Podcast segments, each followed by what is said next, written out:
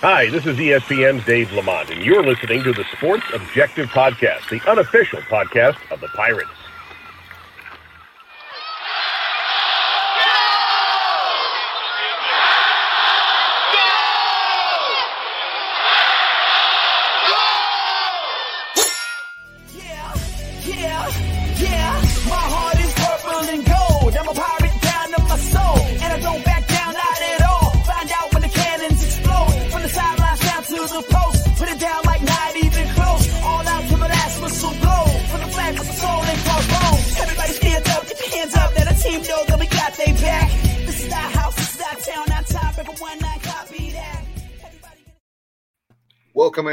Sports Objective right here. Beautiful night, Wednesday night. And uh, right now we have with us from China Grove, Bubba Rosenbaum. What's up, man? Uh, fired up, Dave. Um, you know, attended the Pirate Armada down in Charlotte tonight at the Visualite Theater and got to hear you know, Jon Gilbert and then uh, Coach Houston, as well as um, new head men's basketball coach Mike Schwartz uh, speak to Pirate Nation. So, um, you know, fired up to talk about Pirate football.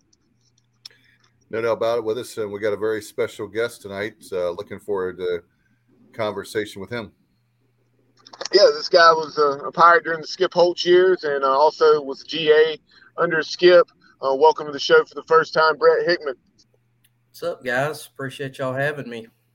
No doubt about it. We're very excited about pirate football. And uh, I don't know if you were there, Brett. Uh, I was for the spring game. Very excited about uh, I know that we could talk X's and O's, uh, maybe bore some people, but uh, yeah. certainly the depth has been one of our strengths now, which was something we couldn't say a few years ago.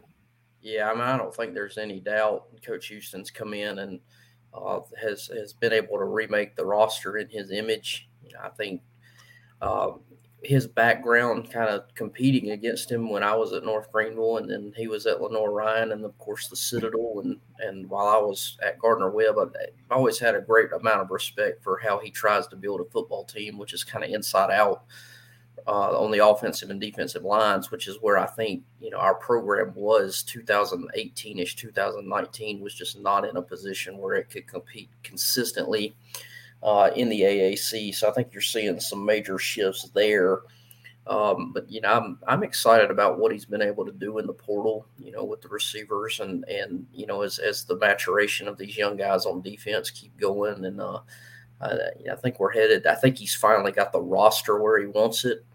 Uh, you know, ha- how does that go with an AAC schedule plus NC State and BYU on the schedule? We'll see from a from a tangible win loss perspective, but I think you're going to see a, a quality football team this fall again. Yeah, like you were saying, Brett, uh, that's one of the things that Coach Houston said tonight. He said, you know, people all the time are asking, "Hey, Coach, uh, how are we going to be? How are we going to be?" He said, All I can tell you is that the Pirates are going to have a very competitive football team um, this fall, um, that we have a chance to compete in every game. And that was uh, anything but the case when uh, my staff and I took over back in December of 2018. That, um, like you just mentioned, that, that we were small, that we were slow across the board. Um, we're nowhere near where we need to be in the trenches, um, but that is no longer the case. That's right. I really, I really do like you know what he's done. I think, I think it's a team that's. I mean, anytime you're two and three deep along the defensive line, and um, you know, I think offensive line wise, you know, with the transfers coming in and and and the continued maturation of guys like uh, Avery Jones at center and and some of those other guys who kind of got thrown in the fire beforehand and, and getting healthy. You know, I think uh, Bailey Malovic and, and some of those guys, along with the transfers coming in, I think that's a group you know, because those guys are really going to get coached by Steve Shankweiler. You know, at those two spots, uh, if you're good, you got a chance. And coach, I wanted to ask you about the uh, very fact you played for Coach Holtz, as we're talking about uh, GA for Coach Holtz. Just want to get your thoughts, but with this whole uh, mess we call the NIL, I'm obviously for paying players or having some form of it, but things have gotten way out of hand. Um, now they're trying. It looks like the NCAA as of last week. This whole thing we thought we could have a collective, then they're pulling the reins back on that. It's like once it's out there, it seems like it's too late. Like the old cliche goes, "The horse out of the barn." Yeah, the horse is out of the barn, or we're trying to put toothpaste back in the tube. You use whatever you know saying or uh, that you want to say. I, I think the NCAA, and for that matter, pretty much anyone scared of lawsuits and litigation. And um, yeah, I think it's ironic. I, I, did a paper in college and, and, talking about you know the first time the NCAA really got um, hammered by the Supreme Court, which was over the TV deal, you know, back in the 80s. I, don't know if all of us are kind of in tune or remember that, but the NCAA had exclusive TV rights and you could only be on TV, you know, one or two times a year, which is why your Saturdays were, you know, CBS might get one game or NBC might get one game or, and then ESPN came along and, and the Supreme Court said you can't do that. The school should have the rights to their TVs. And and at that point, this thing that we call amateur athletics or whatever the NCAA, it stopped being just we're gonna make our money off of ticket revenue. And when you started getting the TV money and the conferences or whatever the Power Five or what was the Big Six or whatever started, you know, getting these millions to multi-million dollar TV deals, you know, people started looking at it like, you know, should we have guys who are playing in front of 45,000 people at, at you know Dowdy Ficklen Stadium or a hundred thousand at Michigan Stadium.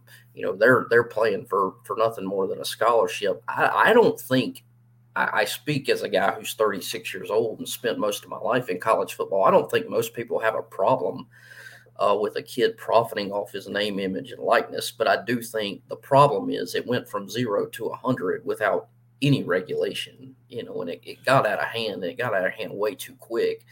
And when you didn't put any regulation on it, and you've got some states playing by this set of rules, another state playing by this set of rules, um, I guess maybe it was naive, maybe it was just laziness, maybe it was whatever. But if you didn't think this was going to become a way to induce recruiting, um, as it's clearly become. I mean, at the, at the highest levels of college football right now, it's basically bidding for these four and these five star kids for, well, we can give you this much in NIL. And, and I think Jimbo Fisher is a great coach. I think he works his tail off. But if you don't think the fact that Texas A&M's got millions upon millions of dollars uh, involved in this had something to do with all of a sudden they are they're recruiting at a level higher than Alabama and Georgia are. Uh, you're crazy. You're you're insane. So you've got the haves and the have-nots, and they've set up these collectives and everything. Um, you know, they, they they got to get a handle on it to where it's NIL, meaning Holton Ahlers goes and does a uh, commercial for Parker's Barbecue of Greenville, and he gets paid five hundred bucks or a thousand. That's fine. But when it started becoming, you know, right away that it became you know, we'll pay you $25,000 to come to your school. it saturated the market. And some kids are, you know, are starting to get this idea that they're a junior in high school and they're going to be worth 50 grand or whatever. And what can school X, Y, and Z do for you to get that? Well, number one, the coaches are really not supposed to be uh, kind of orchestrating things. That it's supposed to be on their own, but uh, it it's a mess right now and if they don't do something and it's a it's a really bad thing in my opinion for our school as it relates to uh, East Carolina. I mean, as as much as we love it, um, we're not getting, we're not generating that type of TV revenue. We're not generating, you know, we don't have the fan base that Georgia or Alabama has from a from a national perspective, and we rely on a few donors to fund our athletic department. You know, so as the case is now, okay, do we put it into a? Do I? I make whatever. I've only got thirty thousand dollars a year that I give to my school. So do I take that thirty thousand dollars and put it in this NIL collective, which is going to hurt these other Olympic sports?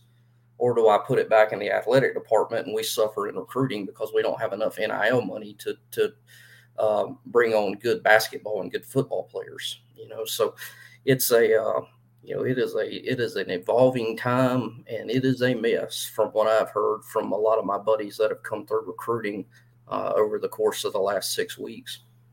Yeah, now, Brett, before I get to a couple comments that I had, uh, since you brought up, you know, you gave that example, you know, Holton Ahlers obviously he, he's had deals with um, Pirate Radio for one, and also you have Sup Dogs and such a big deal there in Greenville. Uh, I know he has a deal with them as well. Uh, but uh, I know Mason Garcia. I know you're on social media. You saw Mason Garcia's uh, commercial commercial. Excuse me, uh, with the uh, financial company. Yeah, I got no problem with that. I mean, I, I, think that's what it's supposed to be about. I do have a problem. I mean, those are guys who Holton, especially in Holton's case. I mean, that guy started over 30 games or 40 games as a college football player. Like, he sets the market. Your starting quarterback kind of sets the market. But when you start dealing with 17 and 18 year olds who haven't played a high school football game, right. making decisions based on you know, can you get me commercials? Dude, I don't know if you can crack the depth chart for three years, much less am I going to be orchestrating a deal with said businesses behind, you know, whether or not it's legal or not, you know, should I be promising something to a 17 or 18 year old when I got guys on my roster that are really more uh, deserving of, of that pot? You know, if that makes sense. So, and if we're not doing it with recruits, are we getting um, I, I, mean, what are our competitors in recruiting do, doing, or as it as it pertains? I mean, certainly we have the the four major ACC schools uh, around here, but I, you know, one thing that's changed a lot, even in the 14 years I've been gone since being at East Carolina, recruiting has become more competitive in this region. Just by you look at you look at App State, you which was FCS at the time, Liberty, which was FCS at the time, Charlotte, which I don't even think had started their program yet no. in 2008 when I left. You've got Old Dominion, who was FCS at the time. Um, you know, the, the the the group of five schools that it basically exists from the Mid Atlantic region down through Georgia. It's such a more saturated and competitive recruiting market, and as you know, Raleigh Durham has grown, as Charlotte has grown, as Metro Atlanta has grown, all these areas that have historically been really good to East Carolina, these areas are starting to get hammered by people that were not playing FBS football, you know, 15 years ago. So the idea that we were, um, you know, really East Carolina set in a great spot for about 30 years, being the one kind of uh, power group of five team, if you will, in this region, and it's just simply not the case right now. Um, for our problem, for for our, I mean, we got a problem with that as well because we haven't been as good as we should have been post post Ruffin and between, you know, the first couple of years of Coach Houston. Um, and and then of course the market just becoming more saturated. So you got a lot of layers uh, to all of this that affect East Carolina in in in not a great way, in my opinion. Yeah, to your point, as far as you know, unproven talent, um, you know, essentially schools, you know, trying to to buy players. Uh, I listen to Shane Matthews podcast on a regular basis, uh, essentially daily, and it's almost a daily topic on his show, the NIL, uh, because there's always something new happening, and you know, he, he just thinks it's absolutely ridiculous. Um, you know, for guys like the uh, a high school quarterback out of California in Tennessee, a marketing company has offered him eight million dollars. He yep. said that's and then meanwhile you have Hendon Hooker uh, on campus who played very well for Tennessee last year. And now what's he getting compared to that eight million? Precisely right. And the NCAA's done if they've done anything, they've done a decent job at trying to get the boosters out of the recruiting over the course of the uh, you know, over the course of the last, I, all the mess that happened in the 80s with in the Southwestern Conference with Baylor or not Baylor, SMU, you know, and those guys, and they've done a decent job. And now you're just asking for people to to get involved, and and then you know, case in point, if it's legal for me as a business owner or whatever, you know, I want you to recruit this great kid who plays at West Brunswick High School. I go and watch him every Friday night. He's great. I'm gonna give him an NIL deal for twenty thousand dollars a year to help you help you choose East Carolina over Coastal, which is right down the road, or whatever the case is. Well, what's going to keep me in two years when he's number two or number three on the depth chart from calling Coach Houston? Hey, I helped you get this kid. Why is he not playing? You know, and now we now we got a big problem because you know now coaches can't coach, and I don't think it's gotten to that point. I know it hadn't gotten to that point at Coach Houston because I think he probably tell the booster and anybody else where to stick it. But you know, we, we don't need people thinking they're owed something because they put their money in. So, you know, it, it's a total mess. And it, and the more money that's involved in, in, at stake, particularly in the Southeastern Conference, where recruiting has already been or has always been uh, a season unto itself. I mean, Florida fired Dan Mullen, guys. I mean, Dan Mullen's a terrific football coach. He got fired because he wasn't recruiting at the same level as Georgia and Alabama. You know, they had just played in the Cotton Bowl. He had played in two New Year's Six games in three years, and he got fired just because they weren't winning in February or December or whatever signing day is now. So, um, from a from a broad picture perspective, uh, doing too much without regulation is causing a, a bunch of problems right now. And I think eventually, uh, Brett, things will. They'll. It's like a bubble. It'll eventually will burst. Pop. I don't know what's going. Yeah, I don't know what's going to happen, but obviously, I'm not Nostradamus. Uh, you were talking, and you guys can probably help me. What was that Texas kid that went to Ohio State? Quinn Ewers. Yeah, he didn't even. Yeah, he didn't even. Did he even play? I mean, he's like they gave him like million, uh, like millions of dollars. You know, it's so frustrating to see. Uh, like you guys said, the other thing I will tell the players right now. Well, Dave, very quickly uh, about that young man, Brett, isn't he back at the University of Texas now? Is that right? Texas, and he didn't play his senior year of high school because the right. athletic association in Texas said that he could not profit off his name, image, and likeness. So that kid gave up. Um, that kid gave up his his senior year, which, you know, to any of us that went through that, that's prom, that's graduation, that's all of that to go essentially be a scout team quarterback at Ohio State so he could make a quick million. And then obviously they've got a, a Heisman, can't, CJ Stroud maybe is his name. Um, so the kid wasn't going to play at Ohio State and, and he just took off and went. I don't blame the kids. I mean, you know, they're just taking advantage of, of what's given to them. I just don't think this is what uh, the people had in mind when they started talking about NIL. No, and it's frustrating to me because that very thing, the players better be very careful, and I'll tell you why. Because let, let's just uh, let's there's no again. I want to be fair to. We have a lot of friends that are former players, including Matt, who's on the show with us now. And Matt, if you're here, you can chime in. But uh, Bubba played. You played like we said, we have nothing against the uh, paying the player, so to speak. The problem is the very fact of what's going to happen is I can see a scenario right now, especially in SEC, where things are just so. It's the ultimate Wild Wild West in the SEC right now. I can see a scenario right now where a kid's in SEC championship game, he doesn't make that catch, he fumbles the football, something's going to happen, and they're going to find a way. They'll find a way to get rid of the kid. And most people don't know that scholarships are a year to year basis, but I think your scholarship road is a lot better than the road that we're heading down. I'm afraid of where a kid goes to Alabama, or the other thing we've heard a lot, which is probably more common even now, where I just take a kid and I'll recruit a kid and I'll I'll be Georgia and I'll I'll take that kid so he doesn't go to Alabama. Uh, with all the stuff, whether they're, now they're not going to have scholarships or the limits on scholarships, all kinds of crazy stuff that I never thought I would see happen is happening. Uh, the death penalty the SMU got now is okay. You can do that.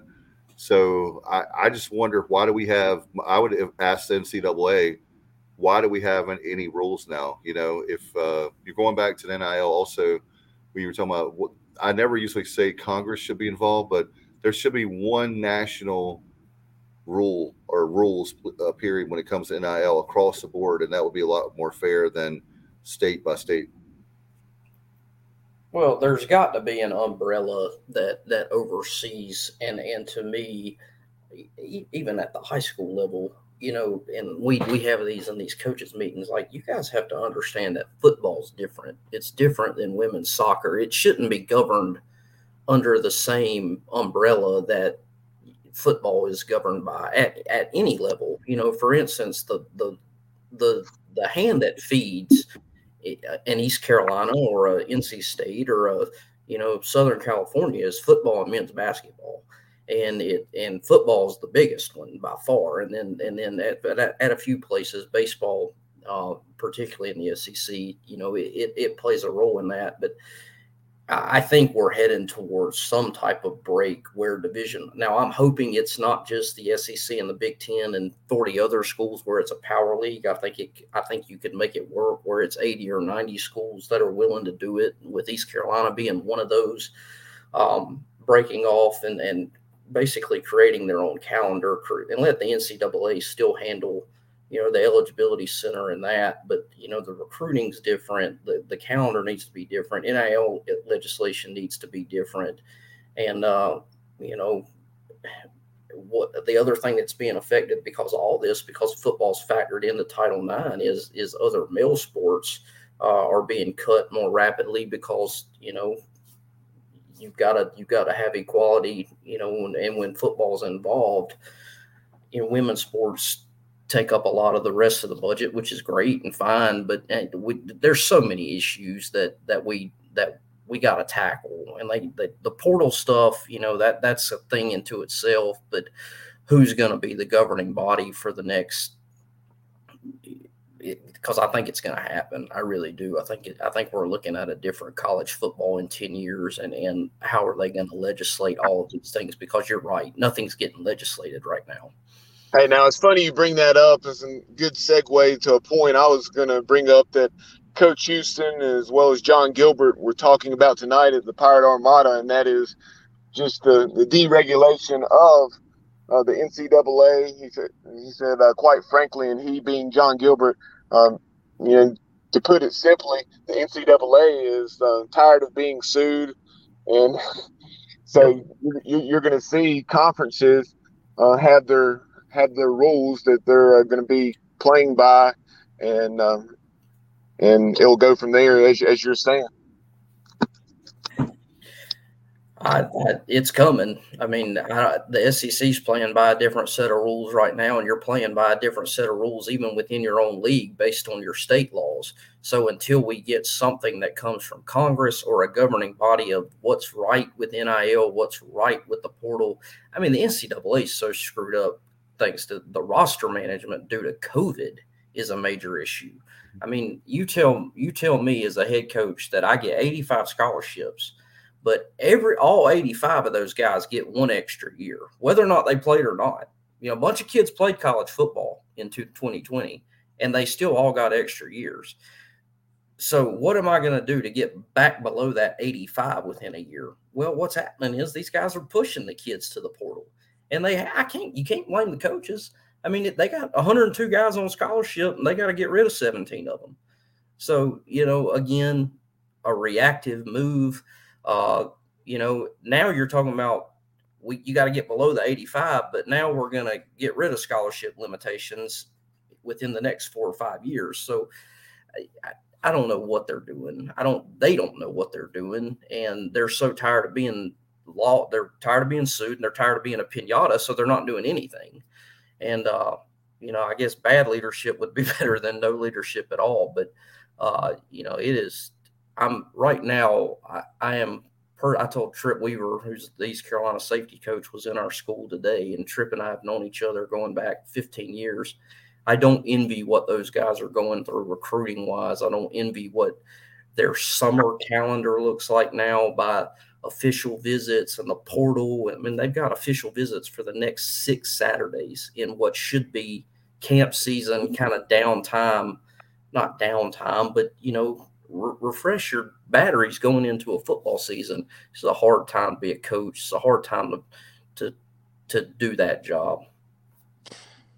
Yeah, and and Brett, uh, first of all, this is Matt Semenza. Nice to meet you. Uh, I, I love the work that you do on 247. So it's, it's a pleasure to meet you. Um, you know, I, I think I, I, like the way you, the way you took this conversation. That's actually where I was going to go. We had uh, Coach Houston on the show a few weeks ago, and he talked about exactly this problem of you know the fact that the NCAA they granted the extra year uh, with COVID, but they really didn't they didn't have the ability to look two and three steps ahead. And that is the ramifications that, that that came from this. And you know it put these college coaches in an awful situation where they essentially had to cut people from the team.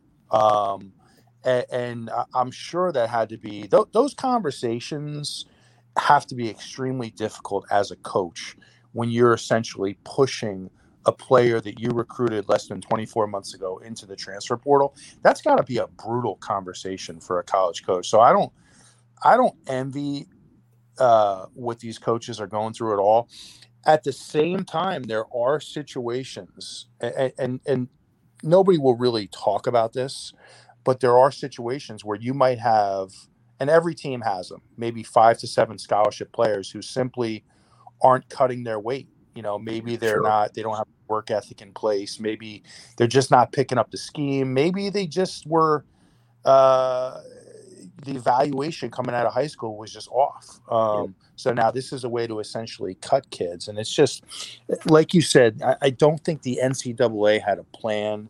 They didn't look two and three steps ahead to see what, you know. I, I really believe what they should have done was had a tiered system.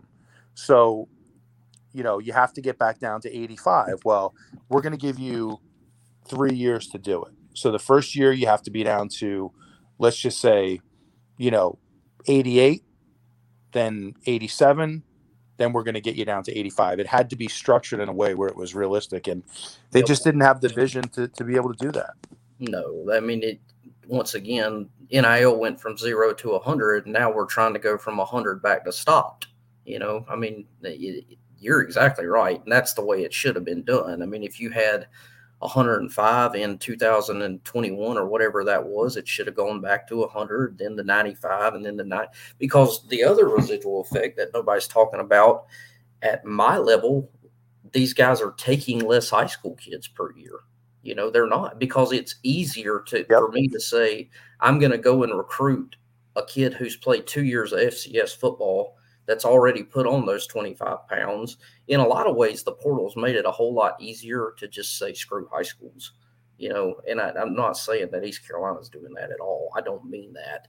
Um, but you know, there's I, okay, I need a plug and play roster guy, but a lot of these guys are going, they're signing 15, 20 guys you know, out of the portal, and then they're taking seven or eight to twelve high school kids. Like, I mean, and we've got a really good senior class coming up that is not F- FBS kids, but kids that are going to be borderline FCS scholarship Division two kids.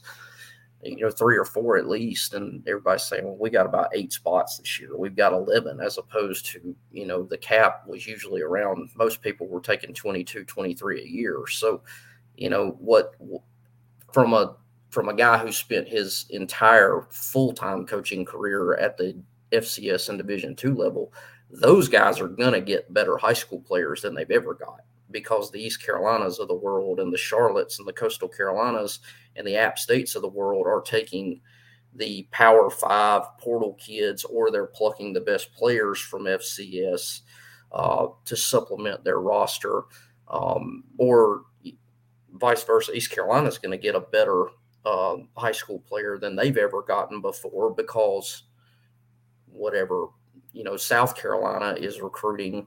Uh, they're taking portal kids. They're taking Spencer Rattler instead of taking Mason Garcia. You know, if that makes any sense. So it, it's a different day and age of roster management, and it's a different day and age of where East Carolina, as a lifelong pirate, to me, our thing was always we're going to Williamston or we're going to Rocky Mount. We're going to take that kid who hadn't eaten and he's 185 pounds. My God, he's 6'4 and he's going to be 235 when he gets three meals in his life. And that's that dude's going to be a dude in four years. Well, they're not giving the coaches that long now, so you can't blame the coaches. But you know that's changed. East Carolina is no longer going to be the old school Eastern North Carolina developmental program that it was. It's going to be a portal and get better high school players than they've ever got because the other guys are going to the portal. And I don't know if that's good or bad. I mean, we'll just have to see if it works. But I, nobody on hoist the colors is go, willing to give any coach five years. I mean, I do know that. So uh, to be the way it was, and I, the basketball coach anyway. I understand that. yeah, five five years. It, a lot of those people are done after two years. Yeah, yeah and Brett, there's I make a great point. There's no. I was just going to make one quick point, Bob. I'm sorry. I was just going to say that you to your point, real quick. There's no more Rudies on the team anymore. There's no guy that loved East Carolina. He's very close. He's kind of like one of those guys you kind of you're not quite sure, but hey, if we get Big John in the weight room and we'll coach him up, and he's a two star kid that has a huge heart and with his work ethic, he can be a three or four star kid, uh, no doubt about it. So I agree with you 100%. And guys, you can, Bub, I knew you had something, but I wanted to add to that. Just what Brett mentioned as far as the guys that are the undersized, and uh, had that frame, had the weight. You know, you, look at a guy that was one of Brett's teammates, C.J. Wilson. Uh, C.J. Wilson was a high school running back, and then all of a sudden, uh, you know, he comes to East Carolina and he turns himself hard work and uh, so on and so forth into a guy that played in the NFL for for a substantial amount of time and and um, became one of the best defensive linemen East Carolina's ever had. Yep. I don't know. I don't know if today and age. I don't know if C.J. Wilson or Pernell Griffin or, uh, you know, name them. I don't know if those guys get recruited now. I don't. I think there's a lot of those guys wind up playing FCS football. And that's very sad because uh, one of the things, going back to what you were saying earlier, uh, one of the things that will help us recruiting is, is as simple as it may sound, is simply winning. I think that's one of the things that's helped us. Um, I think that there's a lot of kids in the 252 and the 910 where you are. There's a lot of kids in Eastern North Carolina the reason why they didn't stay here, Brett, is we were not winning. Oh, um. I know some, some of those kids were going to go to the big, really, really big schools and SEC. Uh, but as far as, uh, but as far as right now, the problem we've been facing is a we were not winning, and b uh, we didn't have the facilities. Something we can talk about later in the show, but uh, something we're way behind on is the indoor practice facility. Yep. You can start naming a whole bunch of stuff that we didn't have. And even Coach Eustace talked about he's we've been people can easily recruit against that, um, against us, and with the NIL and um, how much money you're going to pay me. All that stuff we've been talking about is uh, is easy to recruit against East Carolina for those reasons. Yeah, I mean, I think it's that, and I think recruiting by itself has become less regional.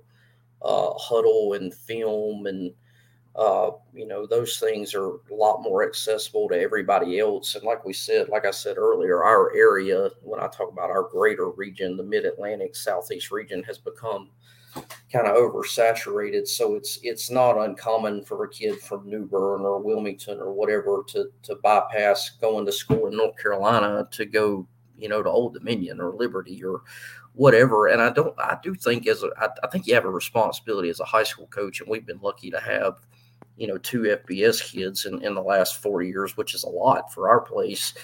You know, the only thing that I ever said, and Javian chose East Carolina, and he's he's Portland right now, and then Carter Wyatt chose to go to Duke. I do think, as a North Carolina public school employee and a public school teacher, I said, guys, if a public school in this state recruits you, and it's on par with the other offers you got, go visit them. You know, and I, I don't think we've got a lot of high school coaches doing that anymore.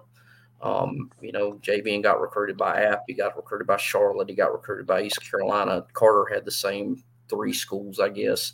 You know, go visit all of them. Uh, and then if you want to go somewhere, you know, for instance, Javian came down to East Carolina and Liberty, and Carter came down to Duke and Georgia Tech, and and App State was actually his group of five kind of choice, if you will, you know, over ECU and Charlotte. But I do think we have an obligation, but I don't think a lot of high school coaches think like that. I think they're either totally hands on or they've got some kind of skin in the game that they, you know, they, you know, you got to go to where it's going to help us look the best. And I don't care. I mean, it's not my life, but I do think, you know, as a public school employee, and uh, I'm not going to push my alma mater because I love it. I'm going to push it because, you know, I think they do right by our kids and, and they go. So, um, you know, we got to do our job as high school coaches to at least get our kids to visit these schools in state that are doing it, doing right by them. You know, that's my opinion.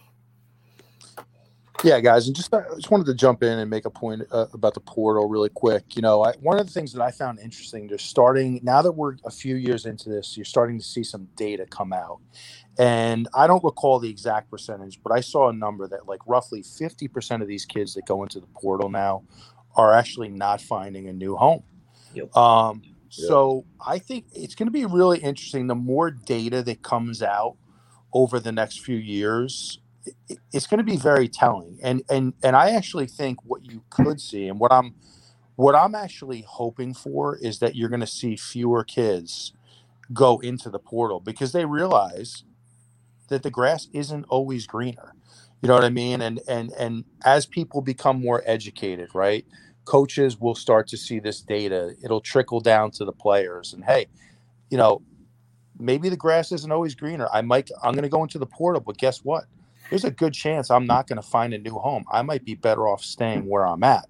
So that's one thing to keep an eye on. Um, the other thing, and I, I just say this, just you know, this is just my own personal opinion, and I guess call me old school, call me a college football traditionalist, but I hate what this is teaching young people. I, I really do. I I hate it from the standpoint that you know you, you have a little adversity maybe for the first time in your life you know when you're at your high school program you're all state you're the best kid on the team and then you go to college and there's a pecking order and you need to earn it. And i hate that you know a little adversity comes along and guess what?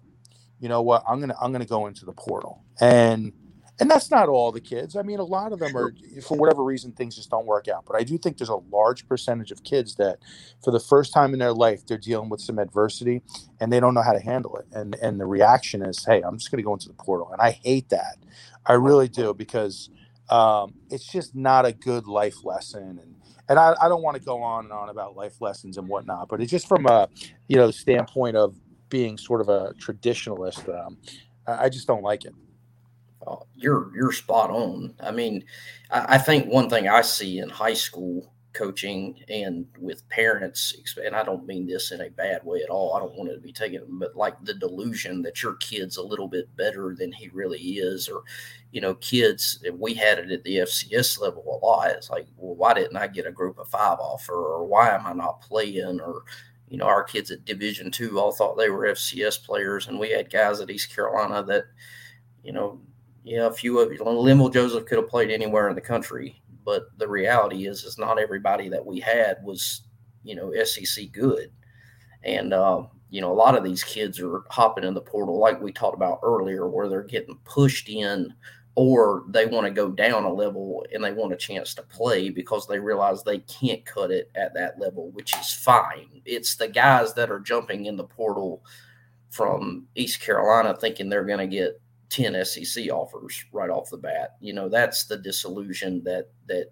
you just can't deal with. Like, and those are the kids that they jump in the portal from school A and then they get nothing and they end up having when they really are an FBS player, but they've got to go down to FCS or whatnot because they're not as good as their mom and daddy or, you know, their their handler or whatever think they are.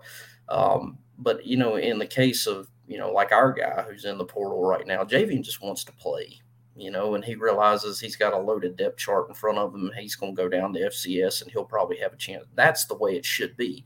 But he gave it, like you said, Matthew, it's been two years. He gave it two and a half years. You know, that's a different deal. You know, like you've been sitting. Right. That's right. You know, but like these guys who are, you're not supposed to play in October of your true freshman year. Like you're an 18 year old boy, dude you know, going up against grown men every day. Like you're not supposed to play. That's what I used to tell our freshmen. And if you do, consider yourself extraordinarily fortunate.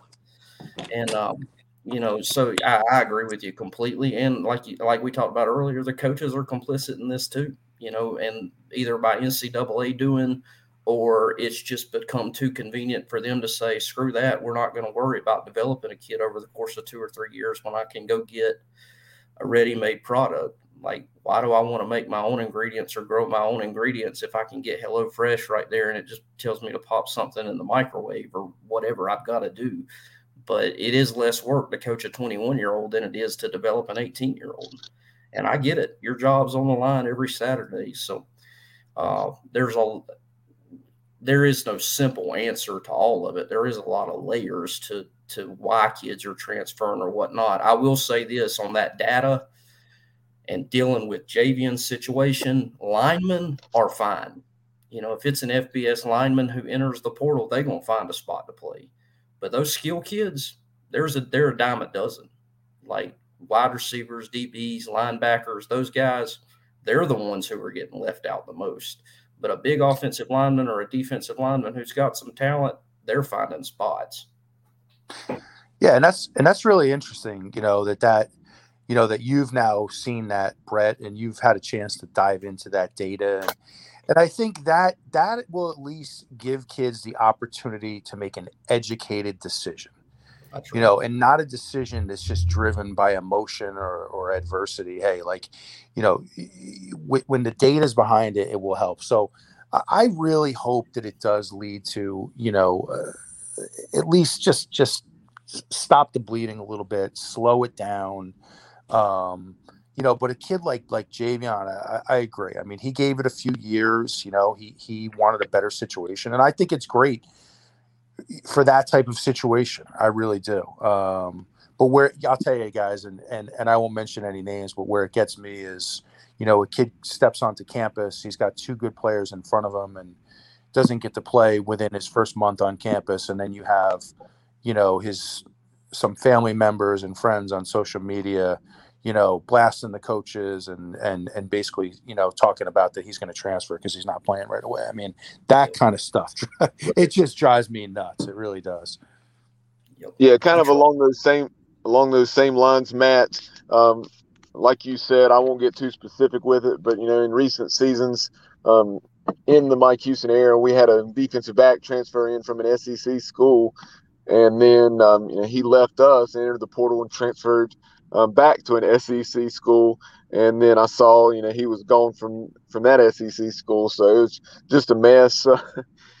but uh, I'm sure you, I'm sure you guys know who I'm referencing, but. Um, yeah, it's just like yep. you were saying, Brad. If if somebody's playing as a true freshman, it's because they're an exception and they're they're just extremely good, or it's a situation like East Carolina was in 2017 and 2018 where we're uh, depleted, depleted, depleted, and getting our brains beat in.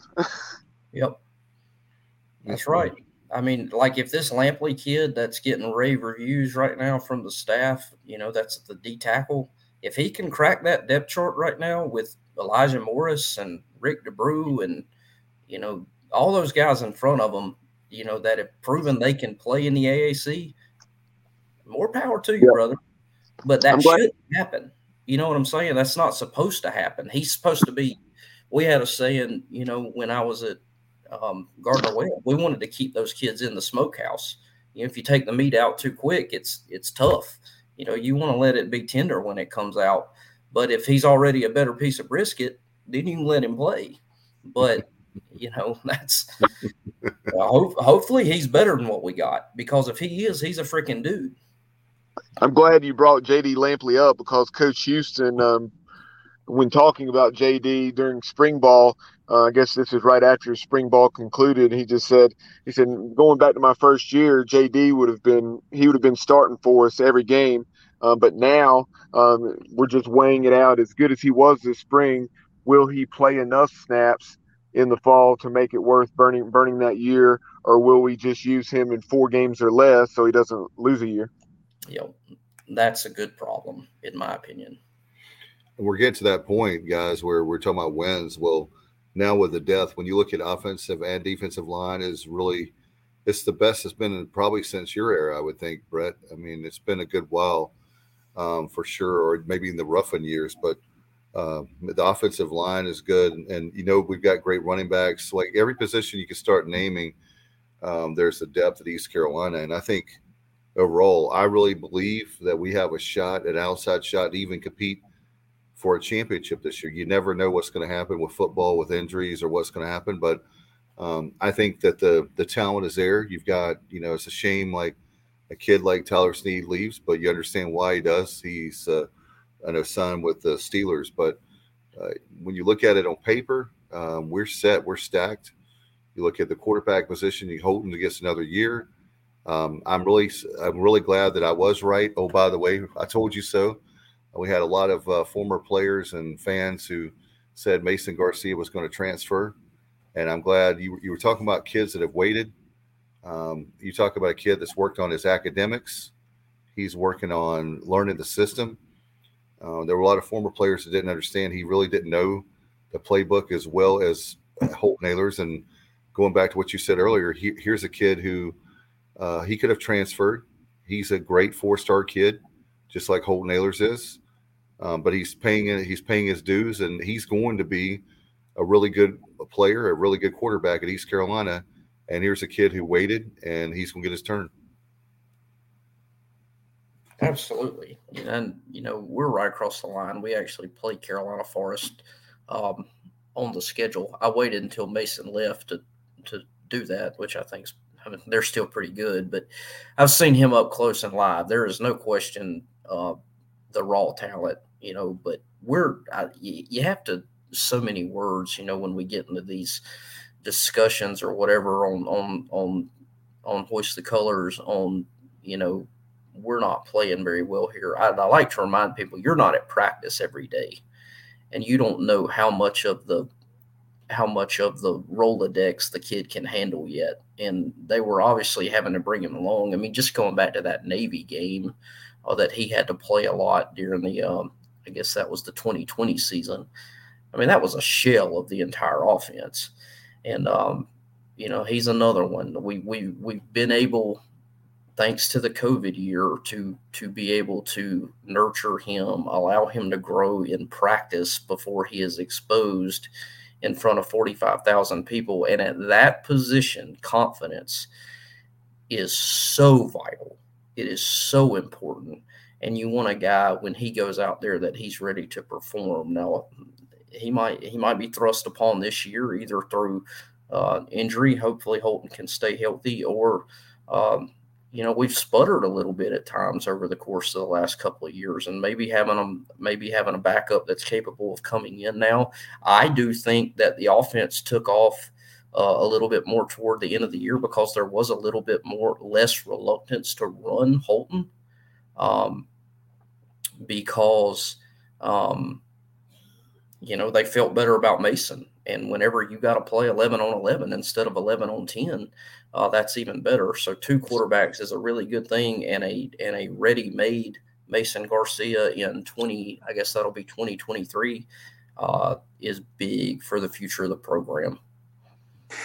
Brett, I just I have to chime in really quick because I think you make a great point and about running Holton, and this is this is something that um, I've been talking about for a few years, and it's I think that, in my opinion, when you look at who Holton is as a quarterback, he, he's he's a guy who he's not. I don't see him as your traditional pocket quarterback. I see him as a guy that's uh, athletic. He can make plays with his feet. Um, I think he can present a lot more challenges to the defense when he is running effectively. And it's really it's something that I've really been calling for now. Obviously, you know the, the flip side to that is when you don't have a backup who's ready you're going to be a little more hesitant to run the quarterback. And um, so, so to, to the point, I'm hoping that, you know, next year that we have Mason Garcia, you know, he's another year of development, another spring ball, another fall camp. I'm hoping that we can uh, unleash Holton a little more and just let him use his feet, let him be a playmaker. Because I just think it opens so much up and it presents a lot more challenges to the defense. No doubt. I, on that note, I mean, and I've had this argument with with fellow coaches. A quarterback can defend a guy like Holton that's that big. He can defend himself um, more as a runner with the football than he can behind a patchwork offensive line, as he's had the, the I guess the first couple of years he was there. You know, so I mean, the guy's over 235 pounds, and I know he's a little bit leaner than he was, but like when he gets downhill, I'm not really worried about the contact that he because he can defend himself. Hey, ask that Memphis linebacker, right? No, I know that. Big dude. He, he, he chucked that kid. Yep. but um, but yeah, Johnny Gardner chimes in on Facebook um, regarding the recruitment of the portal. Uh, so that's something I know uh, you certainly seen film on those guys to some degree, um, maybe some more so than others. But uh, obviously, the positions of wide receiver and offensive line were uh, of significant need.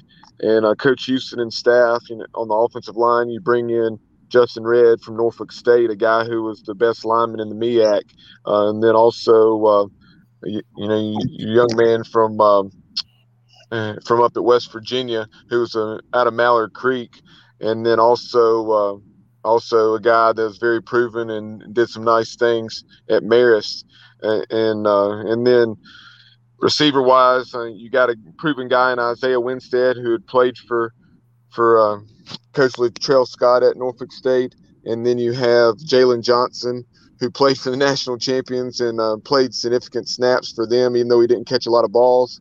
And then also, uh, obviously, Jarrett Garner coming in from Duke.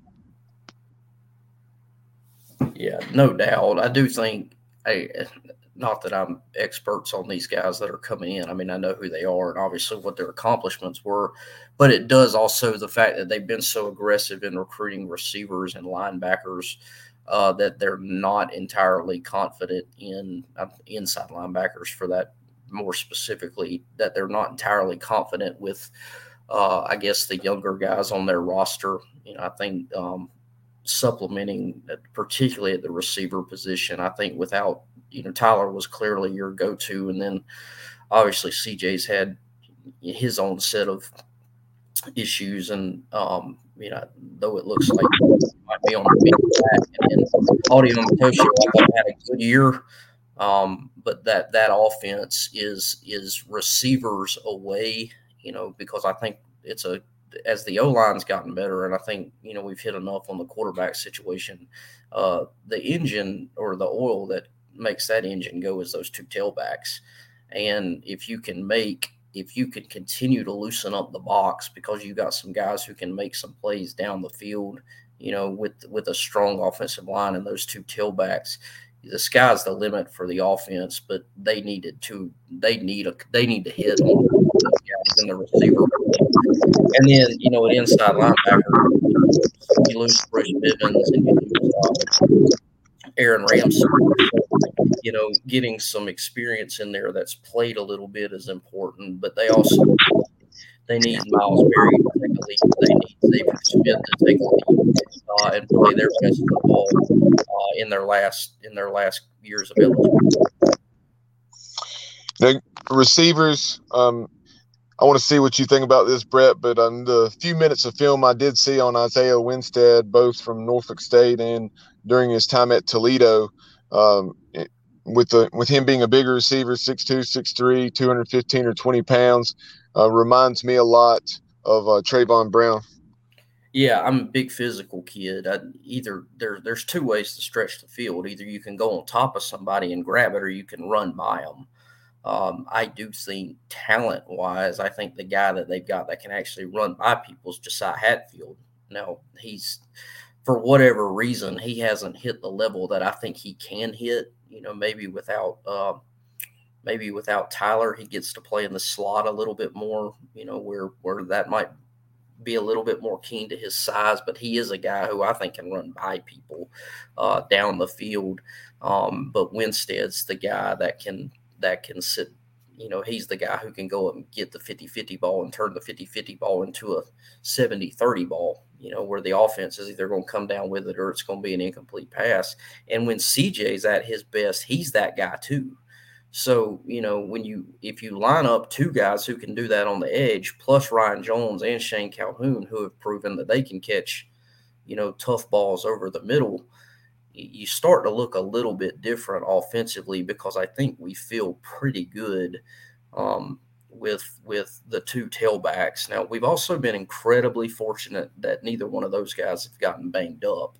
Knock on wood. You don't want to see it because that's usually a spot where you deal with some injuries overall. But um, on on offense, if Winstead is as good as advertised, and, and we get the best version of C.J. Johnson.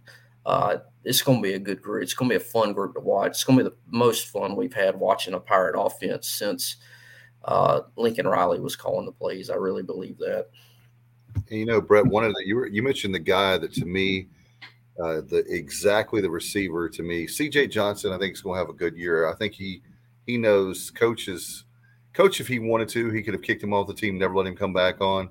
Everybody loves CJ. He's just done some foolish, childish stuff, I think, from my understanding, but um, nothing to the point of where it would break the integrity of the team. But as far as uh, the you were talking about Josiah Hatfield, he to me is the X factor on this team at wide receiver because CJ I think will have a good year. He's uh, I, I mean, he will or he won't, but I feel like he will. But Josiah Hatfield, this is his chance to really star, be a star. He is a star.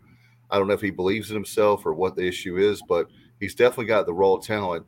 And I tell you, the difference between winning and losing games, it could come down to there's a lot of 50 50 games on the schedule. Everybody can say BYU, NC State's going to be tough, but there's a lot of games that you can look at the schedule right now that could go either way.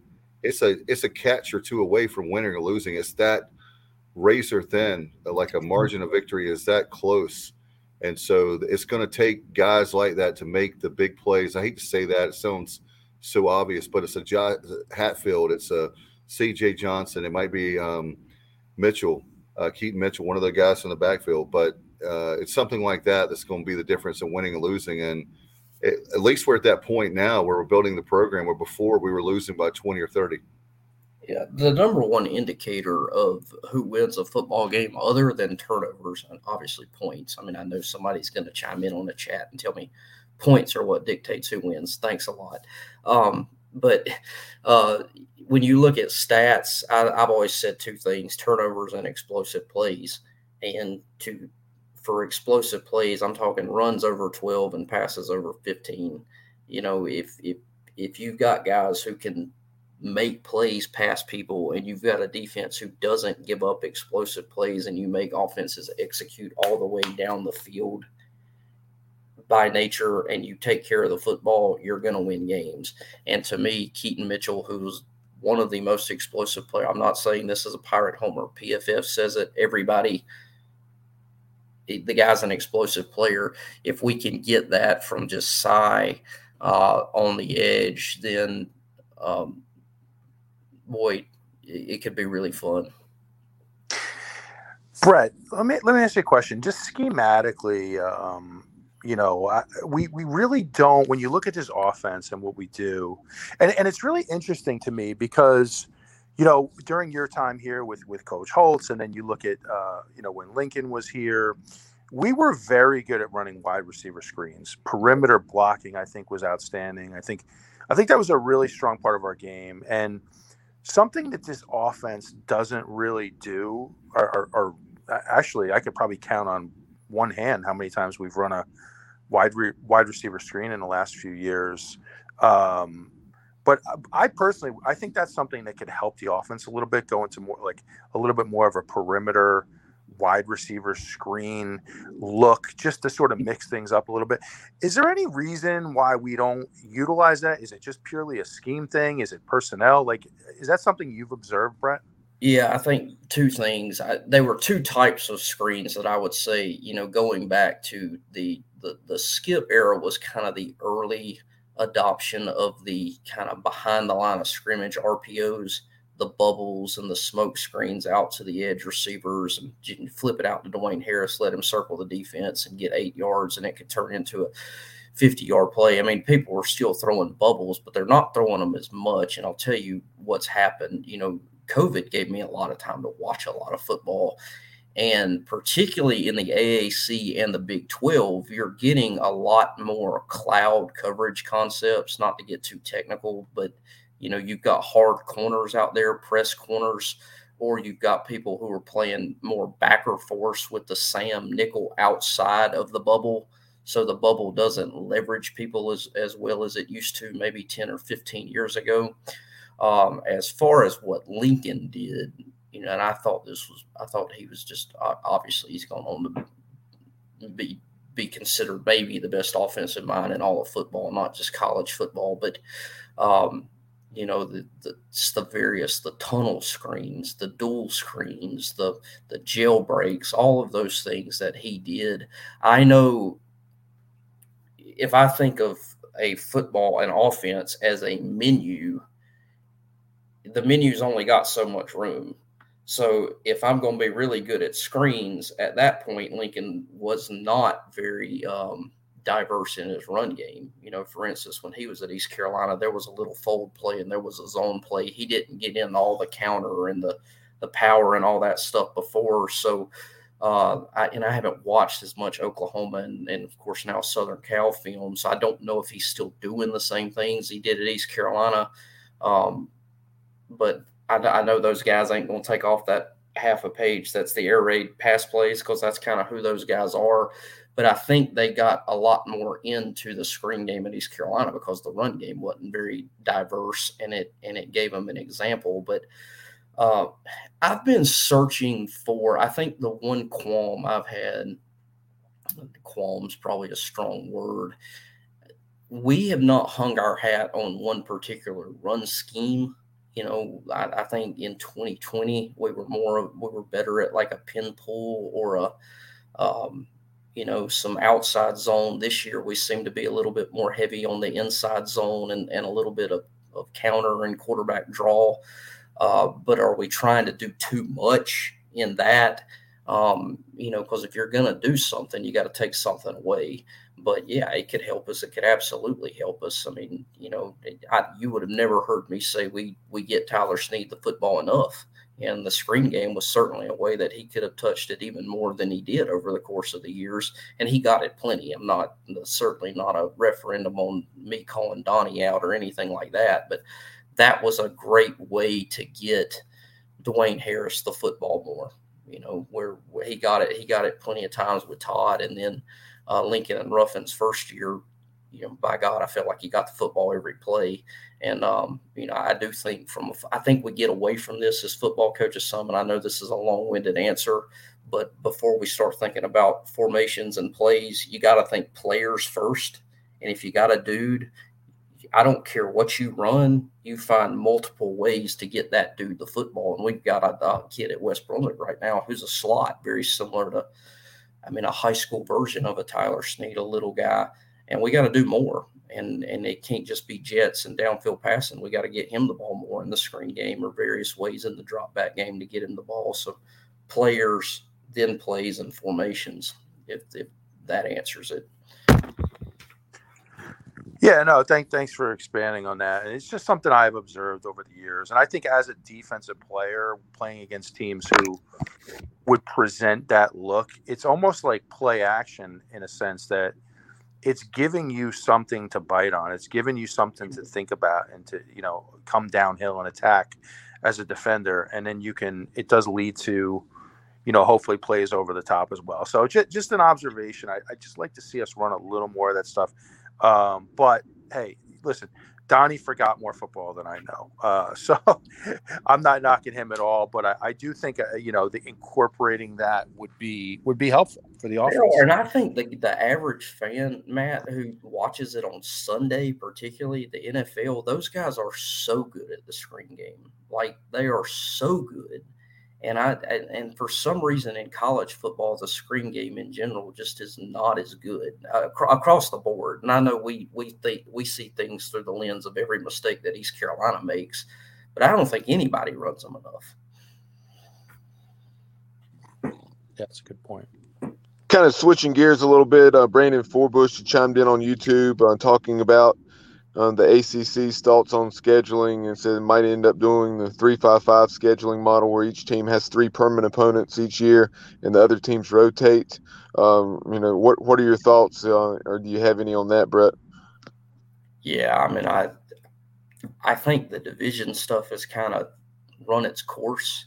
I think it's ridiculous, and I I think I read an article like Florida State has not gone to Virginia Tech in 11 years or something ridiculous like that. Or, uh, you know, North Carolina has not gone to Louisville since they joined the league in 2013. Or Duke and NC State have played like twice in the last 10 years. Well, that's ridiculous. I mean, it's just so anything they can do uh, to make opponents uh, make games happen that fans want to see you know, the better it is. And I, I thought about how it would work in the AAC. I mean, I would imagine when this realignment takes hold that East Carolina and Charlotte will somehow be paired together either in the same division or as permanent rivals, even though I know we've never played a football game before with them. Yeah. But, um, you know, who, who are going to be our three that we play every year and then who are going to be the 10 that rotate, you know, I, I guess we'll see. I do think you got you know, the ACC is a little bit more of a long-standing conference where, uh, you know, at least the core of the league has been together nine or ten years. So you've got games that make sense You know, Clemson and Georgia Tech, for instance, have played every year, so they're probably going to continue. Um, you know, State and Carolina have played every year despite being in other divisions, so you could make a lot of it work. But in the uh, in the AAC, I mean, it's going to be, I would imagine Charlotte, and then God, for our coach's sake, I hope Navy's not one of them. that's that's all I hope. I knew you, I knew you were going to say that. That very fact. But uh, by the way, uh, Matt, the, everybody here on the on the show is not a fan of um, Charlotte being with us every single year. I understand proximity, but actually, you know, Brett, we think that those guys are like the the rich kids where they haven't. Speaking of not earning anything, just because the the market size they are, they had no program, and all of a sudden now they're automatically up to the AAC. But um, they definitely are very good in basketball. We we give them that and baseball, but uh, the football thing is uh, something. I know Matt. Matt, let me ask you a question real quick. When East Carolina and has to go to Charlotte, are you going to? I know Bubba will be at the game because that's like 30 minutes away. But what about you? Are you going to come down and heckle them for hours? No, I'll uh, never step foot in that stadium. um, and to be honest, Matt, you wouldn't be able to get a ticket anyway, probably because it only seats 15,000. So. Yeah. Well, I guys, just look out for this. If anybody ever mentions on social media that Charlotte is a rival, uh, I will not only will I it, it's going to be a war. It's going to be a verbal war because I am not accepting Charlotte as a rival. I just uh, I, I'm sorry. I just uh, you look at just look at East Carolina. We came up the hard way. I mean, we have fought for decades to get to where we're at and I just hate to see because they're in a large market that all of a sudden they're they're you know they're here. So I they don't get much respect from me. that whole market, that whole market thing now, that was a cable thing, and everybody's cutting the cord on cable. And I just need to know. in and guys, I have to be an independent. They recruit my kids too, so I'm not going to say anything bad about their program or their team but like how many people on Saturday? I mean, if you live in Charlotte, you're a Clemson fan, or you're a, you know, you're a, you know, a state fan, or Virginia Tech's probably got a bunch of. I mean, there's probably more. Uh, West Virginia. there, yeah, West Virginia. Gosh, when they played Tennessee there a couple of years ago, I thought the whole state of West Virginia was in Charlotte. But there are more. Um, there are more Carolina and State and East Carolina and App State, App State grads in Charlotte than uh, that care about football than Charlotte fans. But you know, I, I think that I I know the big market thing's a big thing, but I, I still think the best college football environments are always going to be in college towns. You know, I don't think that's ever going to change. Right. I mean, and I know the conference came into existence at a different time, but I mean, you look at the the SEC. I mean, uh, you know, with with Starkville, with Oxford, with College Station, with uh, Fayetteville, Arkansas, etc. I mean, it's just um, Gainesville, Florida. I mean, these are all these are college towns. I mean, you can probably go through. There are very few programs uh, in your major markets that uh, you know are your better teams. I mean, you look at Penn State and State College. and yeah, you have USC that's in LA, but uh, they're more the exception than the norm for sure. Yeah, I mean, I think that's where you got to give state some credit over the course. And I realize Raleigh's gotten a lot bigger yeah. as, as they've grown, but I mean, you got to give state some credit because despite being in a metropolitan area, you know, they've always they prided themselves on being a college sports kind of environment. And Carter Finley, when they're good, is a great environment. And, and yeah football and, and of course basketball. So I mean, you got to get and, and South Carolina too, for that matter, because Columbia is a little bit more uh, metropolitan than than some of these other places. But like I remember going to UAB. Uh, you guys will probably remember this in 07 and it was Thanksgiving Saturday or Thanksgiving Friday night and we were playing at Old Legion Stadium. That guy's done a phenomenal job getting that thing back going. I mean, they've done a great job with that new stadium and everything. But back then, guys, it was it was probably 15 or 20 degrees, and that stadium is supposed to hold 80,000. I sat in the press box before the game. I went up and I said, Tim Carter, Tim Carter was our other GA on defense. I said, I bet there ain't 200 people in this crowd right now. And I counted And 10 minutes before kickoff, there were 187 people in the crowd at UAB. Now you now, tell, now you know- Brett, was that was that 08 you said? uh, yeah, it was our first championship. 08. Yeah, I, I was at that ball game, uh, and my buddy and I, when we walked in, I said, "I feel like I'm in a dream right now." I said, "We're we're at this huge stadium, and it's just something that makes no sense." I mean, like you said, there were more people on the sideline than there were in the seats. It was it was just so surreal. Yeah, it was, and we played like it. I mean, we it was such a sterile environment. I mean, we played awful. We found It was like 17-13, and we Yeah. we sco- we scored at the very end. Brandon Simmons scored late, and uh, Yep. you know, but it was just it's not college football as it was meant to be played. That's for sure. No doubt. I, I wanted to ask you uh, as far as the they unveiled last Thursday the Pirates Unite Capital campaign. Thankfully, the one of the things when we started this podcast we've been begging for for over four years now, and we finally have a sixty million dollar capital campaign to help out with uh, the biggest part, obviously the indoor practice facility. I haven't met anybody yet that doesn't want that. Uh, when you look at the all the other the renovation Minges, the all the stuff for Cliff, uh, for baseball. Just want to get your take on that. And uh, after after this campaign, we've got to have one thing. I'll tell the administration: great that we have it, but you got to be thinking down the road, five and ten years, even uh, beyond this. If not, we'll get further and further behind. Oh, from a football perspective, it's a total game changer. Is not the right word. Game leveler, if you will. It does level the playing.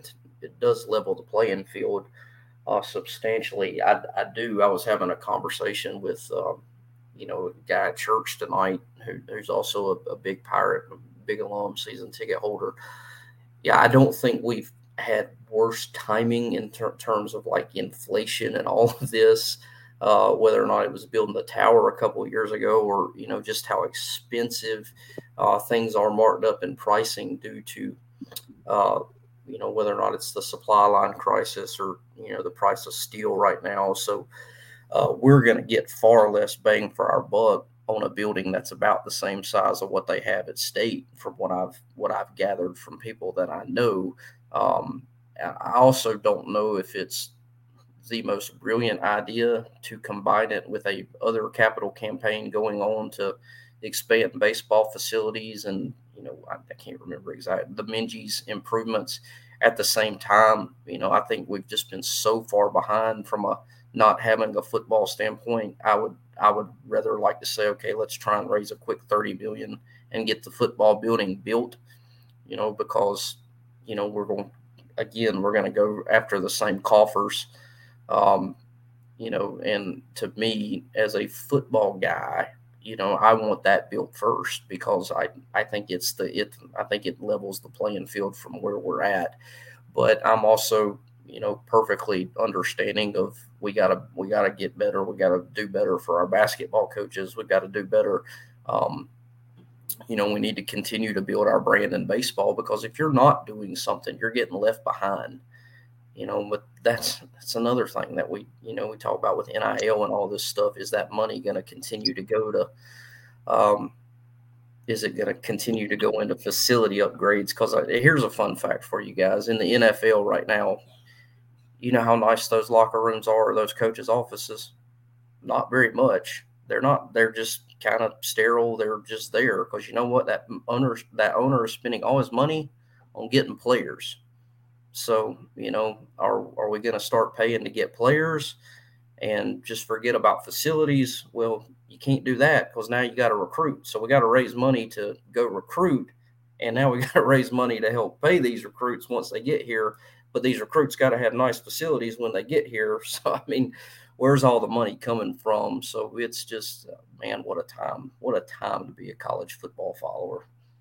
Yeah, to your point, Brett, as far as Town Bank Tower, I mean, it's it's certainly uh, good for recruiting them, but at the same time, like Coach Houston has said, um, you know, if we would have invested, we could have had a an extremely nice press box for. I mean, this is going to end up costing us what between sixty-five and seventy million or something like that. Uh, you know, if if you'd have spent 45 or 50 million on a press box and used that other money to build the indoor. Yep. I, as as IGO refers to uh, our previous athletic director as Lord Voldemort. Um, you know, it, but we're beating a dead horse. It's over. It's yeah, it's, it, it's it's absolutely time to move on. And I guess we're better late than never. But I mean, to me, the trailer park in the sky, I've got my own fond memories of being up there as the way it was. Uh, you know, I, I thought then, and I still think now that what that money actually should have gone to instead of a press box was an indoor with a full football operations building. Absolutely. And, and Ward, I mean, and they've done a great job in Ward um, on the bottom two floors, but we're playing major college football guys and we're sharing it with class, what used to be classrooms and, and this. Yeah. We don't have the yeah. academic center that we need. I mean, you go to Clemson or you go to, um, trying to think of where else I've gone or state where, you know, everything's kind of tied in together of these places I've visited before.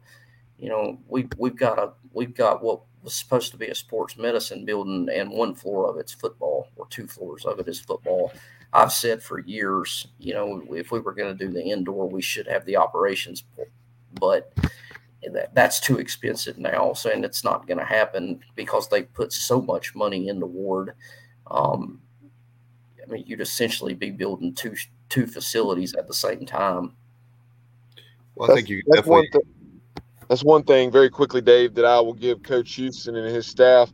Coach Houston's vision for that building, and he communicated it to uh, Pirate Nation through the media um, shortly after he was hired. Because I know Dave, you went on that tour of Ward, and you you had nothing but a very sterile environment, blank walls, you know, Horrible. nothing but, nothing either but white or purple walls. And he said there's such a history here at East Carolina with football, and the story's not told anywhere.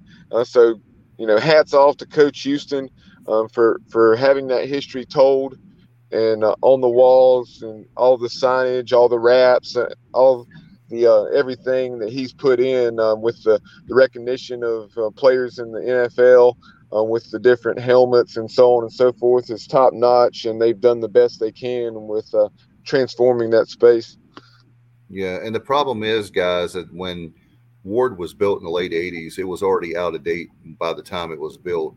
Yep. Um, and and the same going back to your point real quick with Town Bank Tower. Wrap this up in a few, few minutes. You've been generous with your time. The problem with the whole press box thing is it was built in 1978, and they did nothing like it was 1978. They had a scoreboard that was 1978 and 1998, and I'm doing a post game show and I find out I was like, man, it's 20 years old. I mean, it's time to build a new press box, right? If we'd have built that press box in the early 2000s, for example, but we didn't get finished with until 2019. And that's the problem is by the time we spent that money on, on that, if we'd have done it 20 years sooner, uh, we could have had a nice press or nice press box. We wouldn't have had to pay for it. And then we would have been moving on to something else. Like you said, guys said, I agree wholeheartedly. That was just a resume builder for other people. Um, but now that we've got to pay for it, uh, we're going to pay for it. And then when people say we got the press box, I'm like, we will be paying that press box off. We'll probably be like in our 60s or 70s by the time we have that thing paid off. So you might as well go ahead and put it out there. And if we raise the money, we do. If we don't, we don't. Um, but it's better to put it out there and show that we have a plan for indoor practice facility. And another thing that we need to do, guys, um, this is a completely different show is we got to do a better job of uh, getting the people that are hundred dollar donors, the five hundred dollar donors to the Pirate Club, get them involved. They say they want people involved, but they only had on Thursday night to kick off the campaign. They only had the top 100 donors there, as I found out. So we've got to do a better job. There's more. I wish there were more uh, millionaires out there that we didn't d- depend on the hundred dollar donors, but that's not reality. And there's a lot of 100 to 500 dollar donors out there that we just kind of say we don't care about you. But that's a whole nother uh, show.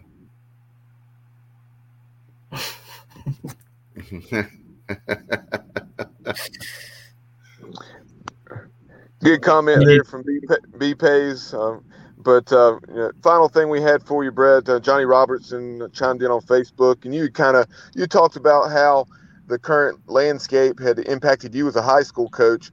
Uh, Johnny said, I noticed that Jake Spavital at Texas State has 44 signees in the last two recruiting classes. Um, in 21 and 22, 33 are from the transfer portal, seven junior college transfers, and uh, four high school signings. Uh, I believe that he does this to avoid developing high school talent only to lose them to bigger programs? Do you feel that this could be a trend for uh, some of the programs that are kind of in that same breath?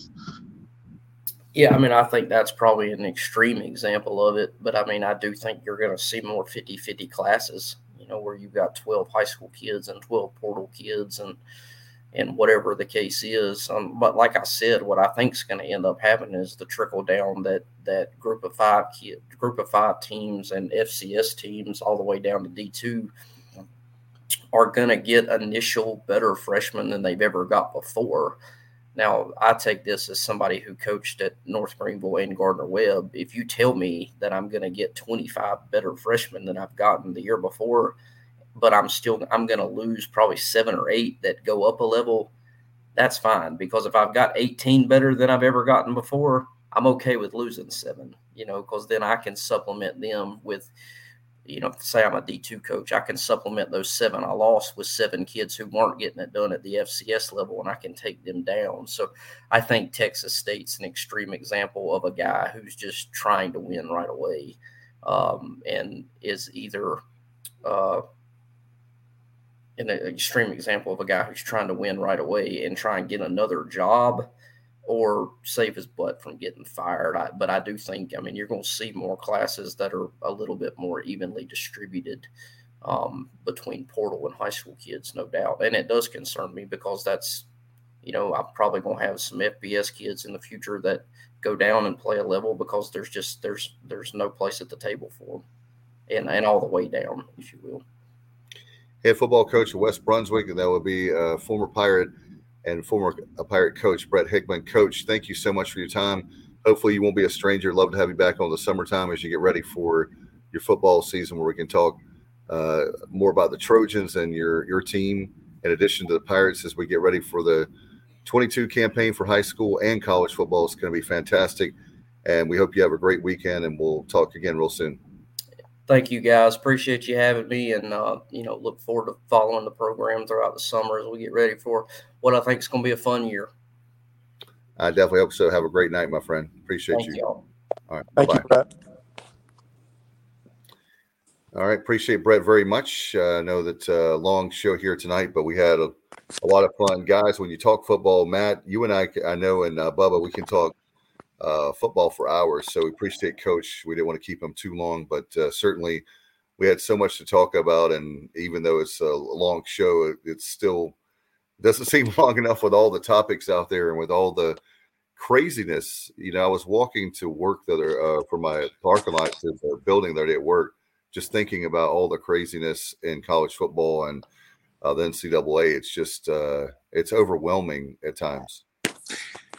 It really is, and eh, you know, I you you look at all the changes just in the last few years, and and you know, you you wonder as a head coach how much time it actually pulls away from just the actual X's and O's of football. Uh, you know what I'm saying? Like you're you're spending more time now you know, evaluating eh, transfer portals, uh, learning about new regulations with NIL. I mean, you're being pulled in all these different directions. You wonder how much it actually takes you away from just the X's and O's of football. And uh, I, I, don't know. I, I, personally just don't like where it's going, Dave. But um, it is what it is. It's a train that's not going to stop. But uh, you know, I also wanted to mention. Uh, I, I really appreciate Brett um, and his yep. his football knowledge. Um, I love what he does on Hoist the Colors with uh, when he when he breaks down plays. I'm kind of a football nerd, so I appreciate you yeah, know uh, the, the, the schemes, the talks, the the terminology, the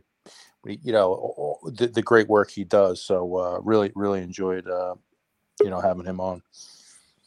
No doubt about it. We're we're fortunate and blessed to uh, have great guys like him and to come on the show. And then uh, it's going to be really interesting to see how we do in, in football this year. We're very excited and obviously keep it right here. By the way, I want to remind everybody uh, a lot of the great program before we go, Bubba. You've had a lot of good guests on uh, the last couple days. You can go back and I know Jamie Shaw has been on. Uh, for example, make sure you go check that out.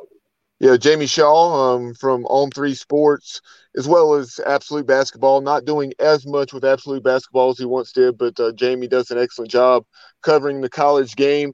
I talked to him about, uh, I think, at least six of the incoming Pirates. There were some that he wasn't as familiar with, but um, you know, talked to, about um, guys like Edra, excuse me, Ezra Ausar, um, and then several others um, with this this class. Uh, Mike uh, um, Schwartz elected to go, you know, more the high school route. You did have a couple of transfers, um, you know, coming in from Tennessee as I, as well as Iowa State, but the majority of the class is from the uh, high school ranks, and then you did have um, the two and Division One transfers, and then the one JUCO transfer. And like Coach Schwartz pointed out tonight at the Pirate Armada, each of those three transfers has three years remaining.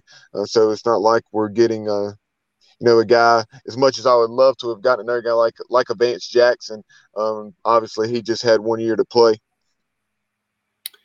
No doubt. And uh, by the way, want to remind fans also, uh, Pirates have a big homestand this week. And uh, congratulations. What a great baseball game uh, last night, guys. That was uh, on the edge of our seats uh, once uh, I did the kids' homework and got a chance to, I, I guess I was at the best part, but Pirates came back and I love the heart of the team and the grit. Like, uh, I know, I think that we finally have Matt Simmons as a baseball fan. I'm not quite sure, 100% sure on that.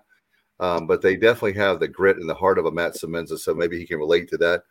Um, but Uh, anyway, I, I really Yeah, but- enjoy this team, guys. I really do. They, you know, they had talk about adversity like we were earlier in the show. I mean, they had a lot of adversity early in the season. I mean, to, to lose your top pitcher, you know, to drop your opening series of the season, um, you know, the record wasn't wasn't up to par there in the first half of the season, and then to do what they've done. I mean, this is a team that just keeps working. They keep getting better.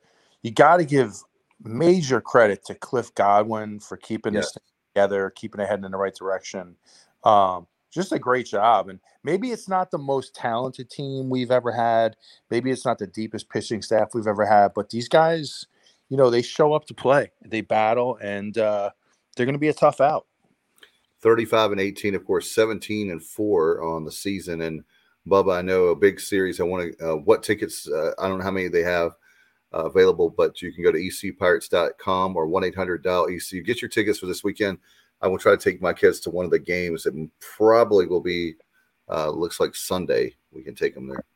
Yeah, and uh, you- you're talking about plugging some of the recent content. In addition to Jamie Shaw, had an excellent conversation today, uh, and that was with Ben Upton of the 11.7 podcast. Um, you know, those guys have a tremendous listenership. Um, they have nearly uh, right at uh, 29,000 followers on Twitter. Um, have developed a very strong following over the last three or four years and I really respect the work that they do, uh, along with obviously D1 baseball. So if you're a college baseball fan, definitely follow at D1 baseball and also at 11 point uh, spelled out uh, 11.7 pod. Uh, two tremendous follows for the diehard college baseball fan, and they, you know, they're constantly retweeting highlights and uh, happenings from around the nation, and um, they love. Uh, I know Ben at least uh, who played at Mercer and experienced the jungle firsthand.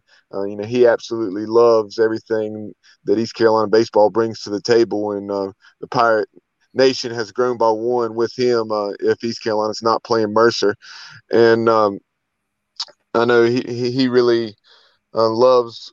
Um, everything that Cliff Godwin and this staff are doing, and and thinks it's just a matter of time before Cliff and uh, company get us to Omaha. But uh, You know, so def- definitely go back and check out that conversation. We talked about a lot of teams from around the nation, not only East Carolina, and then we also dove into uh, things like the uh, raccoon that was caught in the stands at Arkansas's Baum Stadium over the weekend in that series between the Razorbacks and Vanderbilt. It was pretty hilarious. If you guys haven't seen that video, you need to you need to check it out. I meant to send it to you if I didn't. And um, you did.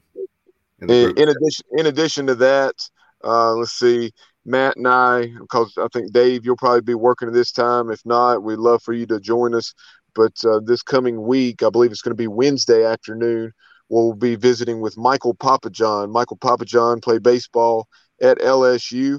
Uh, he was on LSU's first two College World Series teams in '86 and '87 under Skip Bertman, mm-hmm. and and he went on um, right right as he was finishing his LSU career. He had exhausted his baseball eligibility and was still finishing school, and he became a hitman there, uh, stunt double in uh, Everybody's All American that was being filmed at Tiger Stadium, and that led to a, a career that's still um, going on in uh, the film industry. He lived out in Hollywood for you know 27, 28 years, but's now back in Baton Rouge, but still very involved in the film industry.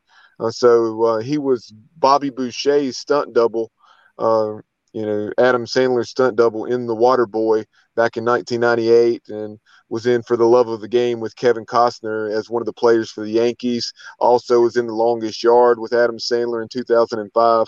So that's going to be a tremendous conversation with Michael Papajohn. I didn't know about that part of. I knew about the baseball. I didn't know about the acting part. I missed out. By the way, I misspoke. Uh, thanks to Johnny Gardner. Uh, I knew it and I said it wrong. I meant to say the Saturday game. Uh, th- this weekend, of course, is Thursday night, Friday night, and Saturday. Saturday for uh, for the weekend because of the tournament start next weekend on Tuesday in Clearwater. So thank you, Johnny. I misspoke on that, and I appreciate you for correcting that. So I wanted to say that before uh, we left. Anyway, uh, thanks to uh, Brett Hickman, Coach Hickman, for coming on tonight. Thank you, Matt. Thank you, Bubba. Appreciate everybody so much. Uh, don't forget, we'll have extra innings this weekend. Hopefully, we can talk about on Sunday night. We can talk about yep. a big victory. And Next Level Training Center is our great great sponsor. And I know we've got a big uh, person coming on, don't we? A big guest. We do. Um, we caught up with this guy uh, just prior to the season, and he'll join us is Bridgie, uh, Matt Bridges, living down in Atlanta now with Cam Colmore, working for Grover Gaming. Um, Garrett Blackwelder, former Pirate basketballers company.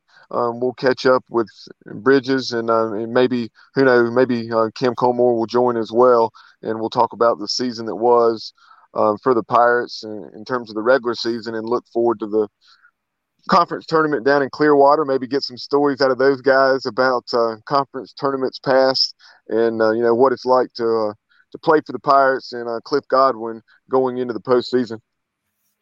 No doubt. And uh, Mark Holloway, appreciate you. And uh, Johnny, there's a lot of great guys uh, watching uh, live right now. And uh, Lawrence Tibbetts, there's a lot of uh, great people as well. So appreciate the comments and questions tonight. Brandon Forbush as well.